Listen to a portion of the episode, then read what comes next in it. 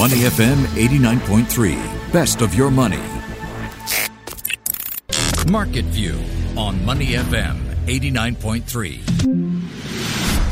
The S&P 500 closed at a record high overnight, while the session's gains were relatively mild, just 0.2%. The rise caps a 51% rally since March, and it erases all of the index's pandemic losses that started in February.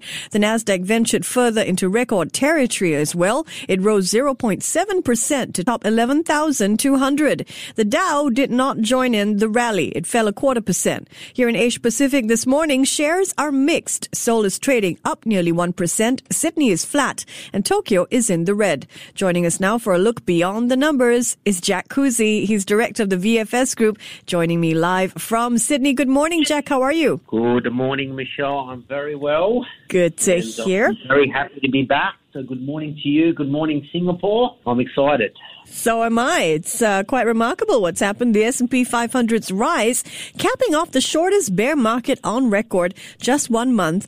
It's then taken five months for stocks to erase all their losses, and this has happened against a backdrop of economic contraction and continued uncertainty over the pandemic, job losses as well, of course. Now, what a lot of investors want to know is this, Jack. Where do we go from here? What's your take? We go higher, Michelle. Um, we always go I think, higher. Yeah, we always go higher. We we grind higher from here. Let's just understand what markets do, or most major markets around the world, is they go up over time. Uh, so let's just let's work out where we are right now. Sure, okay. we are in you know one of the worst bear markets we've ever seen. We are in the midst of a pandemic, and we are in the midst of you know global economies essentially shutting down. You know for a period of you know two months. But we are now in a reopening phase. We are reopening borders, although slowly. We do have rolling shutdowns, but you've got to think the data is only going to get better from here. PMI data is going to get better. GDP data is going to get better. Trade data is going to get better. You know, I look at TSA numbers in the US; they're rising every month. So we are in a reopening, um, you know, reflationary uh, economic growth activity, and the market will reflect that. So what are our headwinds that are in front of us right now? The only headwind that I can see for this market at this point in time is the November election. So that's, you know, a couple of months away. Mm-hmm. There's the stimulus plan between the Republicans and Democrats. They'll get a deal done. They'll meet somewhere in the middle. Um, and you've already seen President Trump, in terms of the Republicans, do some laser like using some presidential powers to make sure the economy is moving. We talk about the second wave. Well, you know, we are starting to see states like Florida and Arizona start to bring that under control and start to reopen. So that's only going to be good for economic activity. Then you have the single biggest driver, really, of economic activity in the world in China, and they're in fifth gear now, right? So, you know, they're looking at a target rate of, you know, five and a half, maybe 6% GDP towards the end of the year. So I think we grind higher here till November. The caveat is November because – this election, I think we've talked about this a few times, is probably going to be the dirtiest, hardest played election in US history. And the other thing that I worry about in terms of markets is how long will it take us to get a result? So with the postal vote system, mm. they're talking about five or six weeks before we know who, pres- uh, who the president of the United States, and still the largest economy in the world, is in a backdrop of you know increasing tensions within that country. So we've just come out of earnings. They were okay. In fact, they were a pass mark. Yes, mm. we were coming out under a lower base, but I feel like with all the free money that's out there, the catch up trades that are in, and the money that's on the sidelines, mm. we grind higher and we grind to new highs. Okay, Jack, uh, what in terms of outcomes and scenarios from November, the U.S. election, is going to be the biggest drag on the markets as you see it? You mean who's going to win and what it's going to mean for the market? Is that what you're trying to say? Yeah, to I mean, I'm trying to ask you which scenario you're anticipating that's going to have this big drag on the market that yeah, could I mean, have. If you yeah. ask, look, I, I, don't think it's going to. I mean, when I say drag, I'm not talking, you know, 10 to 20 percent off. Mm. Right? Warren mm. Buffett says it very perfectly. He says, "I've had eight presidents during my investing life. Mm-hmm. Four of them Republicans and four of them Democrats." And what has happened during that time is the market has gone up. So, you know, you know, the market, we may perceive a Biden victory is worrying because he's going to increase taxes on companies. Mm-hmm. That's not going to help their balance sheets. I think the market will look through that, mm. you know, mm. particularly with some of these mega cap tax stocks. If we talk about Trump, sorry, I just got people in the background screaming. If we talk about Trump, uh, and and what's you know the tension between China is, is where the market is looking at as a possible downside or pressure on the market. Well, you know we've had four years of Trump and the markets have rallied, so I just think we're going to see a lot of volatility going in that, and that's possibly a signal for clients or us to take some money off the table in anticipation of a five to six percent pullback before we go on. I mean, we all know that the S&P has done just about 10% for the last 90 years, and that's what we should look at when we're looking at as investors going forward. All right. A potentially good piece of economic news from the U.S. also came out overnight. Uh, U.S. housing starts surged 23% in July, the biggest jump in four years. Certainly much better than better and many analysts had expected. All right. I want to turn from that, uh, the U.S. picture to TikTok. Well, still part of the U.S. picture. The Trump administration has given China's ByteDance 90 days to sell the popular social media app's U.S. operations. Microsoft has been seen as the primary suitor, but it now turns out that another major tech company is reportedly in the mix, Oracle. The Financial Times reporting Oracle has held preliminary talks with ByteDance. It's also working with a group of investors that already hold a stake in the company. Jack, I have a couple of questions for you about this. First, isn't Oracle kind of an odd fit for TikTok? I mean, Oracle, it's more of a B2B company. It doesn't normally deal with consumers. What do you think? Yeah, I mean, uh, I was confused last week when I spoke to you about this. I'm even more confused now. Um, yeah, it's very odd. It's it's very odd. Uh, whether they're a fit, I mean, you know, when we look at Oracle, we talk about that old tech, um, and then you know, we obviously we've seen the new tech that's come through in terms of the the Facebook's exa- example. Michelle, I just don't see how this, I just don't see this happening. I really don't. I don't see any US company, whether it's Oracle, you know, Tesla, mm. uh, Facebook, anyone mm. taking uh, a position or taking that ownership of the US partner of, of ByteDance. It's a very odd one. Um, I think we're clutching at straws, uh, straws now. Mm. I think you know we've got this 45 or this 90 day deadline that's coming up, um, and they're scrambling for a deal here because because if they don't, then they've got to make a tough decision now. You know, you've got to either say, we're going to ban TikTok in the US, we're going to cut off 800 mil, well, you know, whatever, 100 million users, um, primarily young from this app, or we're going to backflip on a decision around US data and client data, and we're going to set a precedent for the rest of the world around how we treat social media companies, you know, within foreign countries.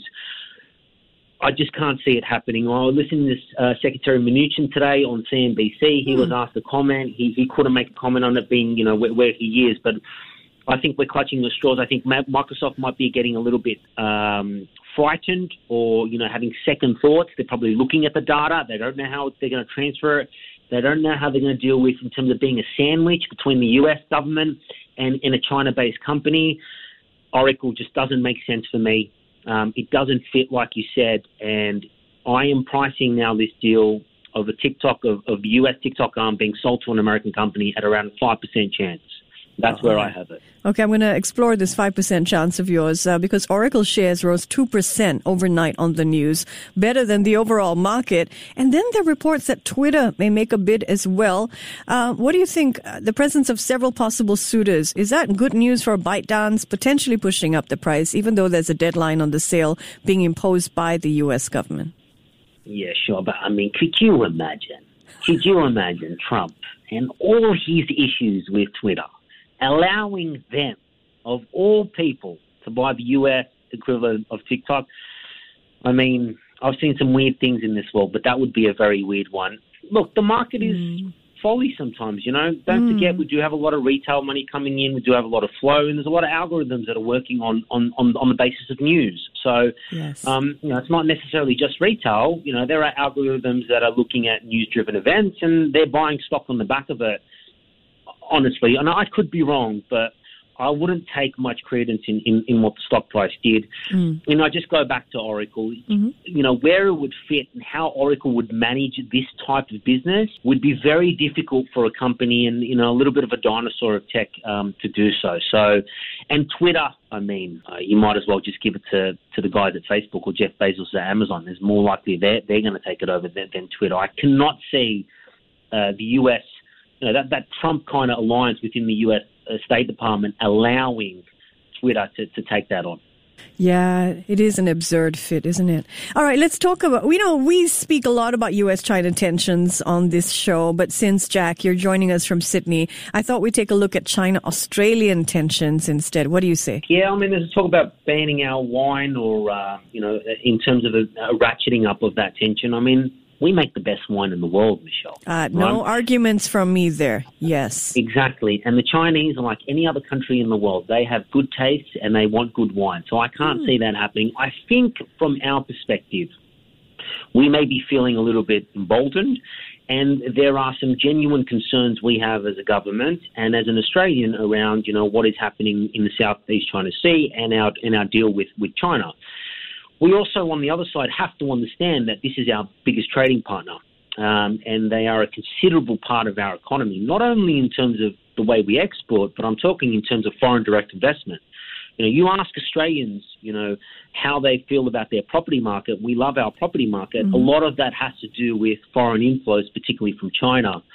The other one that we have to be very careful of is we're trying to restart our universities. It's our third biggest industry here in the country, education. Mm. Again, a lot of them are foreign students coming from China. We're trying to set up some corridors here to get them in because that not only sells, you know, course packages and degrees, but it, you know, it fills up restaurants, it fills up apartments. So, you know, our Prime Minister, who I must commend, has done a fantastic job during this whole crisis for us and has really risen you know, we need to be, we need to, we need to run a fine line here between. I'm not going to say nationalism, but you know, patri- patriotism and economic growth.